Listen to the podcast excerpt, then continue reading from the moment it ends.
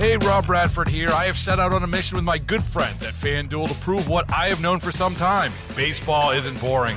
Now I have a daily podcast to prove it with some of the most notable people in the baseball world screaming baseball isn't boring from the mountaintops or at least agreeing to come on our show. Players, managers, GMs, and yes, even the commissioner of baseball, Rob Manfred. It has been a constant wave of baseball's most powerful voices. So join the revolution. Subscribe and soak in Baseball Isn't Boring. Listen on your Odyssey app or wherever you get your podcast. You'll be glad you did. Three weeks after the city opened its Randall's Island Migrant Center, it is closing that facility. WCBS reporter Marla Diamond says the influx of migrants from Texas and Florida has stopped, and the city says the center is no longer needed. You know, we're glad to hear that they are moving people to a hotel placement and a, a less, much less dense setting.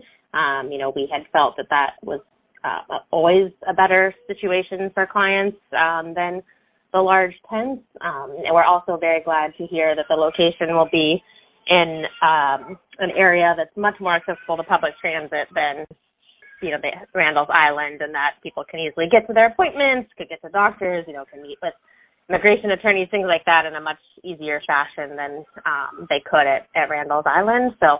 Um, you know, we we do urge the city to continue finding ways to move clients in shelter out into permanent housing to create more space in the shelter system, and that helps everybody. But um, you know, we, we are we are very glad that the city has has chosen to house people in a way that we think is um, uh, you know a safer and better situation. Are migrants getting the proper help, the help that they need to integrate into the city? I mean, they have a lot of needs. Obviously, this is a you know a population that has has come here with nothing and and you know needs quite a quite a few things. Um, they, you know, for one, they they really want to work, but because of the current, you know, federal laws around that, it it takes a very long time for them to be able to work. So, um, we, you know, we've been pushing for um, these clients to have the ability to to work sooner, um, and hopefully that way, you know, once they could work and then they could move on with their lives and get out of shelter. That's in everyone's interest.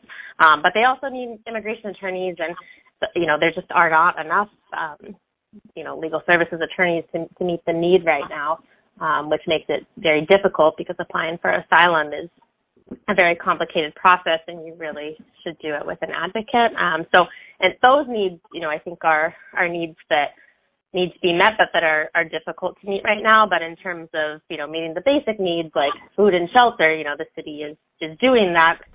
So immigration advocates are talking about this need for permanent housing because asylum cases take months, sometimes even years to get through the court system.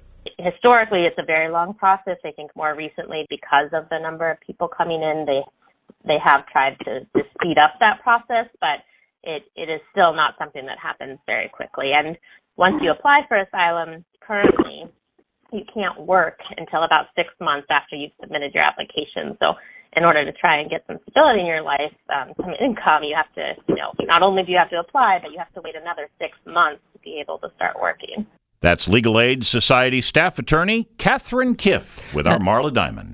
Hey, Rob Bradford here. I have set out on a mission with my good friends at FanDuel to prove what I have known for some time baseball isn't boring.